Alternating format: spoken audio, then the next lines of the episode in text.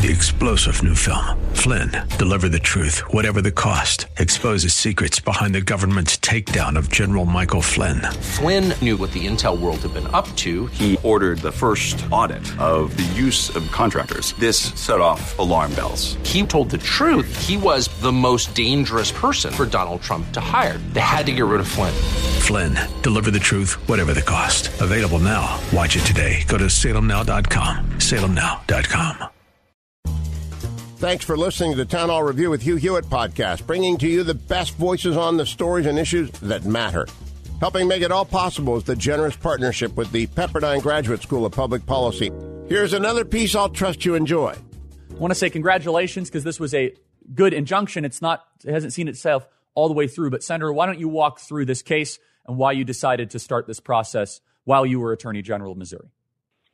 Sure. It's great to be with you, Charlie. It's, well, yesterday was a big win for free speech and, uh, I mean, a crushing defeat for censorship. I mean, it's got a hold, but it's a very, very positive uh, injunction that, you know, if the government wants to challenge it, they'll go to the Fifth Circuit Court of Appeals. And I'm sure this case may or may not make it. Well, it may or may not make its way all the way to the Supreme Court, but this is the most important free speech case in a generation, at least. And so when I was A G, filed this lawsuit, Missouri versus Biden, that alleged that a bunch of different um, Biden administration agencies essentially were suppressing speech, mostly with conservatives. Uh, but you saw it play out, whether it was the origins of COVID. Um, I had an opportunity to take Anthony Fauci's deposition. So after I was elected to the Senate, before I was sworn in, we took his deposition. Um, we could we can talk about that if you want to. It's just, it uh, was mind-boggling. But origins of COVID, Hunter Biden laptop theory. We took the deposition of Elvis Chan, who was the F B I agent that essentially was having monthly then weekly meetings, warning these social media giants of a Russian hack and leak operation involving the Hunter Biden laptop, even though they had the laptop in the fall of twenty nineteen. And so you saw that. You saw whether it was the efficacy of masks, um, transmissibility of COVID with the vaccine. I mean, all these, the myriad of these agencies colluding with big tech to censor speech in violation of the First Amendment was the reason we filed the lawsuit. And of course, if you read the judge's uh, ruling yesterday on the injunction, I mean, it's pretty strong language. And it shouldn't be lost, Charlie, that this was um, sent out on the fourth of July, on Independence Day. I mean, that is not an accident here. And so the judge, you know, this is a federal judge, not me saying it, not you saying it, a federal judge saying that the case arguably involves the most massive attack against free speech in U S history, in comparing it to this Ministry of Truth, which, of course, we allege in this vast censorship enterprise. And so the government doesn't get to censor speech, and they can't outsource it either. And so I was proud to bring the lawsuit, and we were able to get, you know, pretty deep into discovery. And that evidence essentially ruled the day yesterday. And what it says is that these agencies, from the C D C to the F D A to D H S to White House officials, can no longer do this. I mean, there's an order now on the books preventing them from engaging in this kind of activity, and now in the Senate will try to hold their feet to the fire. But it's a big win. It, it is. And there, there's other components that I want to kind of talk about here. The first of which is we do not know how deep the censorship actually goes. Thanks to Elon Musk and the Twitter files, we can almost connect two separate, otherwise separate pieces, right? Which is the complaint that you started, Missouri v. Biden. Then we have all out here Twitter files, standing meetings of the F B I with Yoel Roth. We have communications of the F B I uh, with Twitter. We also have Zuckerberg, who went on Joe Rogan's program, who said, oh, yeah, the F B I just kind of showed up and told us that there was going to be potentially Russian disinformation stuff and to be on the lookout for it. Very suspicious. And so, Senator, I'm going to play a piece of tape here of the spin from Pravda, C N N, where they say, oh, it's just communicating. It's just communicating. And then I want you to respond to this, why C N N is so wrong here, because this is the party line. By the way, Senator, you're really onto something with this complaint, because the re- the ferocious response from the media on this means that we're hitting a nerve, a central nerve of something that they're awfully protective over. Play cut two, please. But the ruling itself is the opposite of judicial conservatism. This is one of the most aggressive, far-reaching rulings you'll ever see. What this judge is purporting to do is to micromanage, really, the day-to-day interactions between essentially the entire executive branch, all these agencies that are listed as defendants, and the leading social media companies. And in the actual temporary injunction, the judge basically says, you're not allowed, administration, to talk to the social media companies about any protected free speech except for cybersecurity threats, national security threats, criminal threats. But where's the line? Well, the line is called the United States Constitution. Senator, your response. No, absolutely, Charlie. Look, this is it's, it's all remarkable. Look, I'm forty, forty-eight. I just turned forty-eight. So I'm Gen X. So I grew up in an era where liberals uh, and organizations like the A C L U, right, defended the First Amendment. I mean, in free speech. And now it's conservatives that are pushing back and saying, wait a minute, we can have a robust debate. We can agree or disagree, but you don't get to censor speech. The government doesn't get to censor speech because they deem it to be, quote, misinformation or disinformation. And now you see these same legacy media outlets like the New York Times, who yesterday, you know, had a headline saying this will prevent the government from combating disinformation. I mean, Woodward and Bernstein are dead at this point, right? Like, this is just, yes. They are now the, the very amendment that protects their ability to write these stories and issue editorials that protects them.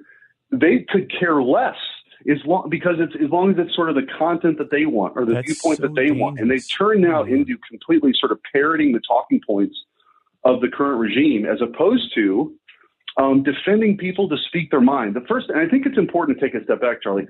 The reason why the First Amendment is so important is the founders understood, and it's appropriate, you know, we're just coming off the fourth of July. They they know they knew human nature. They had seen what governments had done. Every tyrant in the history of the world has tried to aggregate power. One of the ways you do that is you quell dissent.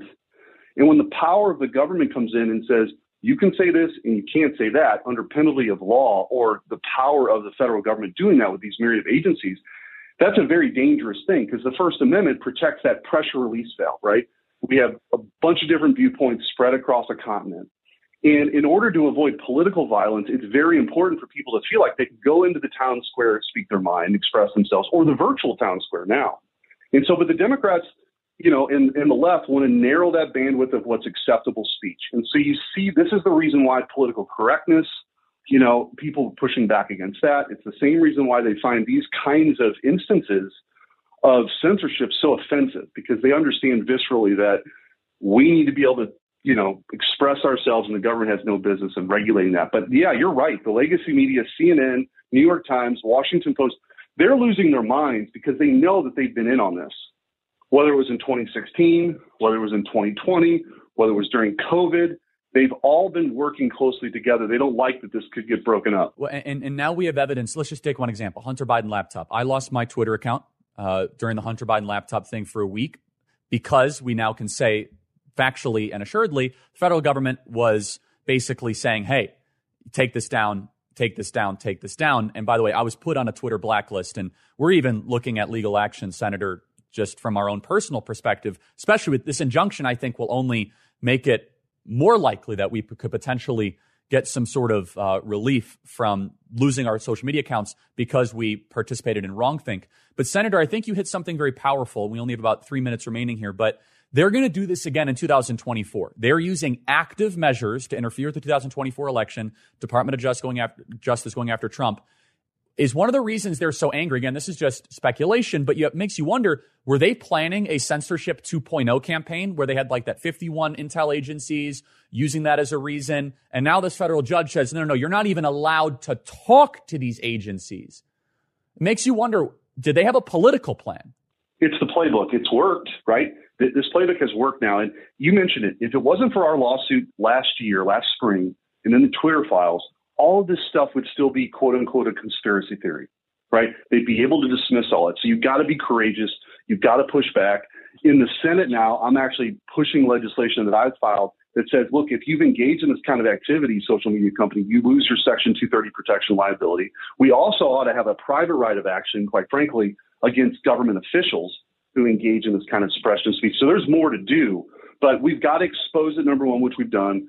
We got to we have to stop it, which we've now been able to do. And we've got to stay on offense here. There, there isn't, I mean, there's so many important issues confronting our country, but I can't think of anything more important than this fundamental idea of being able to speak your mind. It's just, it's we're endowed with this right, and government's job is to protect that right, not to infringe upon it.